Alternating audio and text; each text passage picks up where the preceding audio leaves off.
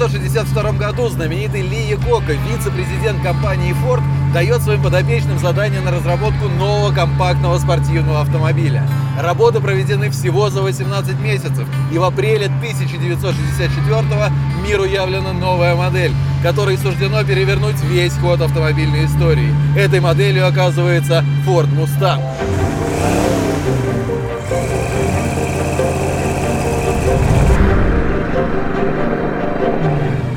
Важность «Мустанга» невозможно переоценить. В первые годы своей жизни он становится не просто успешным, а одним из самых популярных автомобилей планеты Земля. Ежегодные тиражи достигают 500 и даже 600 тысяч экземпляров. Мустанг стал настоящей суперзвездой. Он снялся в огромном количестве фильмов и в итоге оказался элементом не только автомобильной, но и общей человеческой культуры 20 века. Сегодня это самая настоящая легенда, за рулем которой мечтает оказаться любой мальчишка. Что же, вот моя мечта детства и осуществилась. Я сижу в великолепном Мустанге 66 -го года с кузовом фастбэк, почти такой же, как у Стива Макквина, но разве что серебристый. И вот передо мной те самые знаменитые два козырька. Вот этот тонкий деревянный трехспицевый руль, на который можно смотреть, мне кажется, бесконечно. Вот он длиннющий капот, который сводил меня с ума в детстве. Я еду на классическом Мустанге. И какой здесь звук? Настоящий американский V8. Послушайте, какой рокот здесь стоит.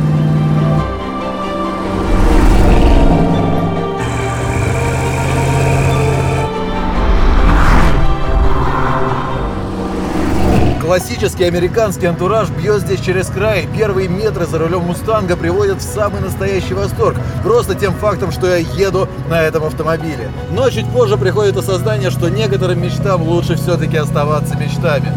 Да, Мустанг был фантастически красив и при этом стоил вменяемых денег. Эту машину мог себе позволить обычный американец и даже американский студент. И в этом, в частности, заключался секрет популярности Мустанга.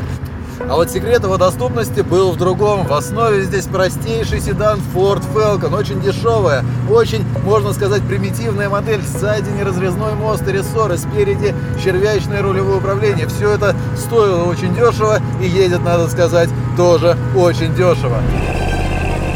Едет Мустанг, честно говоря, просто ужасно. Вместо подвески у него какое-то желе, которое на любой кочке заставляет кузов ходить ходуном во все стороны, раскачиваться. Да и рулевое управление это не управление, это какая-то игра в попадет машина в поворот или нет.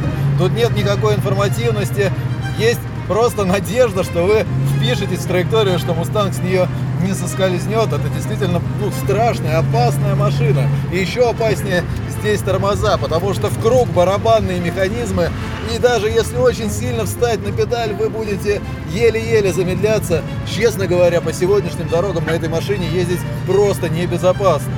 Вы можете резонно заметить, что это же пони-кар, машина, от которой никто в здравом уме и не должен требовать филигранной управляемости и даже мощных тормозов. Все, что она должна делать, это красиво выглядеть и быстро ехать по прямой. Но и здесь я вынужден вас немного разочаровать. Капотом нашего Мустанга самый мощный двигатель своих лет.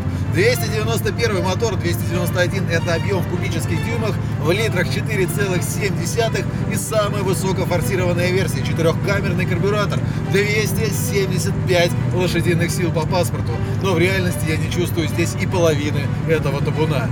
Да, конечно, условия у нас не самые благоприятные. По Краснодару ударила такая зима, которую мы давно не видели даже в Москве. И карбюратор просто не настроен под эту низкую температуру.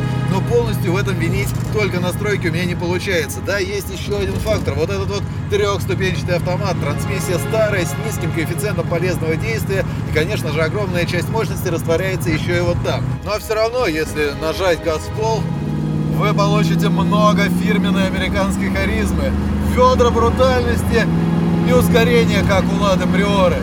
К сожалению, эта машина совершенно неспешная, а вот набрав под 60 миль в час, мне становится уже совсем страшно, потому что курсовая устойчивость полностью отсутствует. Хочется замедлиться и вот как-то вот поспокойнее катиться. И продажа Мустанга это на самом деле ничуть не мешало, пока он на рынке был один. Но в 67 году класс поникаров, который до этого состоял из единственного игрока, начинает расширяться. Подтягиваются конкуренты, появляется, например, Chevrolet Camaro. И быть просто красивым, дешевым, классно звучащим автомобилем, который едет кое-как, Мустангу уже недостаточно. Продажи неизбежно начинают падать, и к 69 году Ford готовит целую охапку специальных и заряженных версий. В частности, Ford Mustang Mach-1. В то время, помимо обычного Мустанга, вы могли купить одну из грозных и уже славных версий Shelby GT350 или GT500. Был драйверский и спартанский Mustang Boss, ну а версия Mach-1 относительно массовая и в то же время все-таки ориентированная на скорость. Ну а вот этот экземпляр – это уже рестайлинг 71 года. Ну, как сказать рестайлинг? Машина на целых 20 сантиметров длиннее исходника, колесная база выросла на 3 сантиметра, и здесь вообще нет ни одной общей кузовной детали. Но тем не менее, она считается тем же первым поколением. Кто-то считает этот кузов излишне тяжеловесным, и я согласен, здесь нет той легкости и изящества, которые были у исходной машины. Но мне, пожалуй, все-таки нравятся эти стремительные и брутальные формы. Что же до версии Mac 1, то у нее были серьезно доработаны подвеска и рулевое управление. А еще это по сути был один большой конструктор. В 1971 году для этой машины предлагалось 16 вариантов окраски кузова, множество декоративных полос, 6 версий двигателя, самая мощная из которых 7 литров и 380 лошадиных сил, 5 вариантов трансмиссии и даже задний мост можно было выбирать. Были версии с блокировкой или без, и даже дрэговая с очень коротким передаточным отношением 4 и 1. 11. Что же до нашего экземпляра, то здесь стоит 351 мотор, 5,8 литра, 289 лошадиных сил. Версия не самая экстремальная, но довольно показательная в плане того, к чему пришел Мустанг в 1971 году.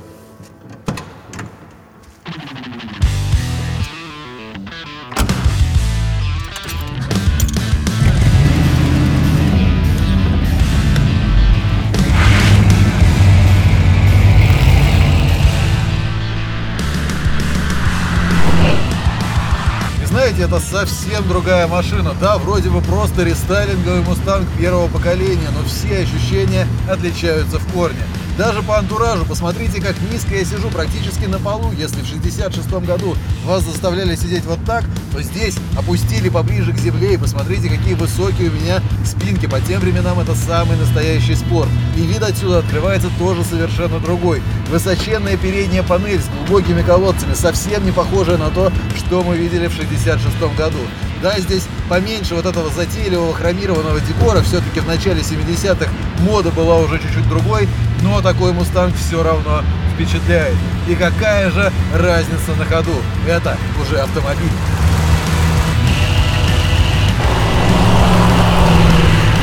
Но самое главное управляемость. На руле уже есть обратная связь, он уже не такой бесконечно длинный, да и вся машина работает намного более собрано и целостно. Вы уже не боитесь поворотов, вы можете совершенно спокойно, вот на нормальной скорости, под 60 миль в час подъехать к этому виражу, затормозить перед ним, повернуть руль, построить траекторию и выехать. Это совершенно нормальный процесс. Но надо понимать, что эта разница огромна только по сравнению с предыдущим «Мустангом». Если вы пересядете сюда из любой современной машины, посчитаете Мак-1 абсолютно неуправляемым. Точно так же будете бояться любого поворота, точно так же скажете, что на этой машине ездить попросту невозможно. Но все равно тот прогресс, которого достигли американцы за несколько лет, не может не впечатлять. А дальше остается только фантазировать, что происходило бы в 70-е годы, как бы подстегивали друг друга все эти конкуренты, какие бы новые модели они выкатывали на суд публики. Но в 1973-м все покатилось под откос.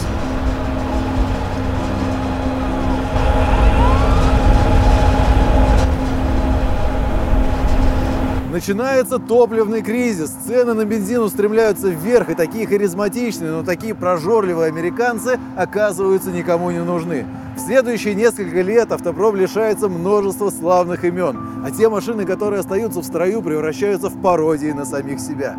На первый взгляд история клеится, но на самом деле все не так просто. Мустанг второго поколения, неказистая маленькая машинка, построенная на платформе скромного Форда Пинта, дебютирует как раз-таки в 1973 году. И это чистое совпадение с топливным кризисом, потому что разработка стартовала намного раньше. Дело в том, что в этой гонке вооружения американцы слишком увлеклись борьбой с самими собой и не заметили, как более простые и компактные машины из Японии и Европы находят все больше покупателей. В итоге вот такие вот большие мустанги под конец жизни продавались тиражами в 100 с небольшим тысяч экземпляров, а маленький мустанг второго поколения в год своего дебюта нашел больше 300 тысяч покупателей. Ли Коко снова оказался прав, когда решился сделать шаг назад и воспроизвести формулу самого первого «Мустанга». «Мустанг» стал единственным среди всех пони и масл-каров, чье производство не прекращалось ни на один год. Он основал этот класс. Он же его успешно перезапустил в 2004 году, пробив дорогу современным версиям «Челленджера» и «Камаро». Ну а теперь имя «Мустанг» носит первый электрический кроссовер Ford. И, возможно, американцы снова что-то такое знают. Но я, с вашего позволения, продолжу снимать старые, несовершенные, парадоксальные, но такие живые и удивительные автомобили. Чтобы не пропустить следующие серии, подписывайтесь на наш канал. А пока вы их ждете, читайте телеграм-канал «Смотри, что я нашел». Там мы собираем самые яркие и интересные объявления с автору. Скоро увидимся. Пока!